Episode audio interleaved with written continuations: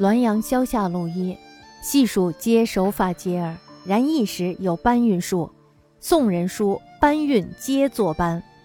它前面的这个搬运呢是带提手旁的，皆作搬呢后面的这个搬是不带提手旁的。一小时在外族雪峰先生家，一术士置酒杯于案，举掌拍之，杯陷入案中，口与案平。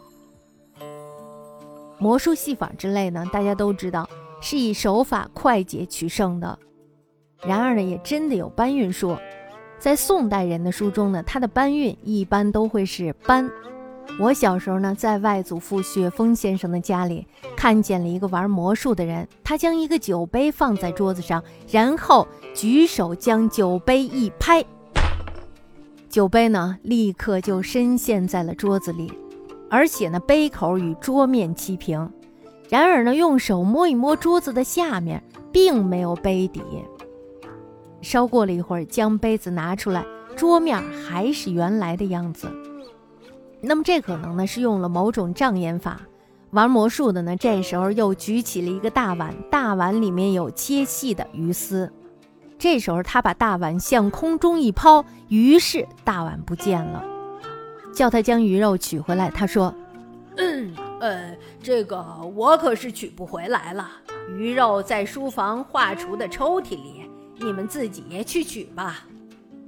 当时呢，因为仆人还有宾客都非常的多，而且非常的杂乱，书房中呢又有许多的古玩，所以呢书房门已经锁的是严严实实的了。而且呢画出的抽屉不过2尺高，那么大的一个碗，它有3-4尺高，怎么可能放得进这个小抽屉里呢？肯定是放不进去的。因此呢，这一大家子的人都在怀疑这个玩魔术的在说谎。于是呢，这家的主人就喊人取钥匙开锁查看，发现这个大碗呢，它并没有放在抽屉里，而是放在这个桌子上。碗里的鱼肉呢已经不见了，而是5个佛手。那么当人们打开抽屉的时候，发现原来装佛手的盘子安静地躺在抽屉里，并且呢装着鱼肉。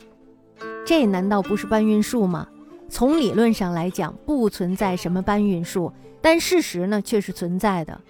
如上面讲的这个故事，不过按推理呢也是讲得通的。狐怪还有山怪呢，他们是会盗取人的东西的，人们呢就不以为怪。术士呢能够合制山怪还有狐怪，人呢也不觉得奇怪。既然能够合制这个狐怪还有山怪，当然也可能意识狐怪还有山怪。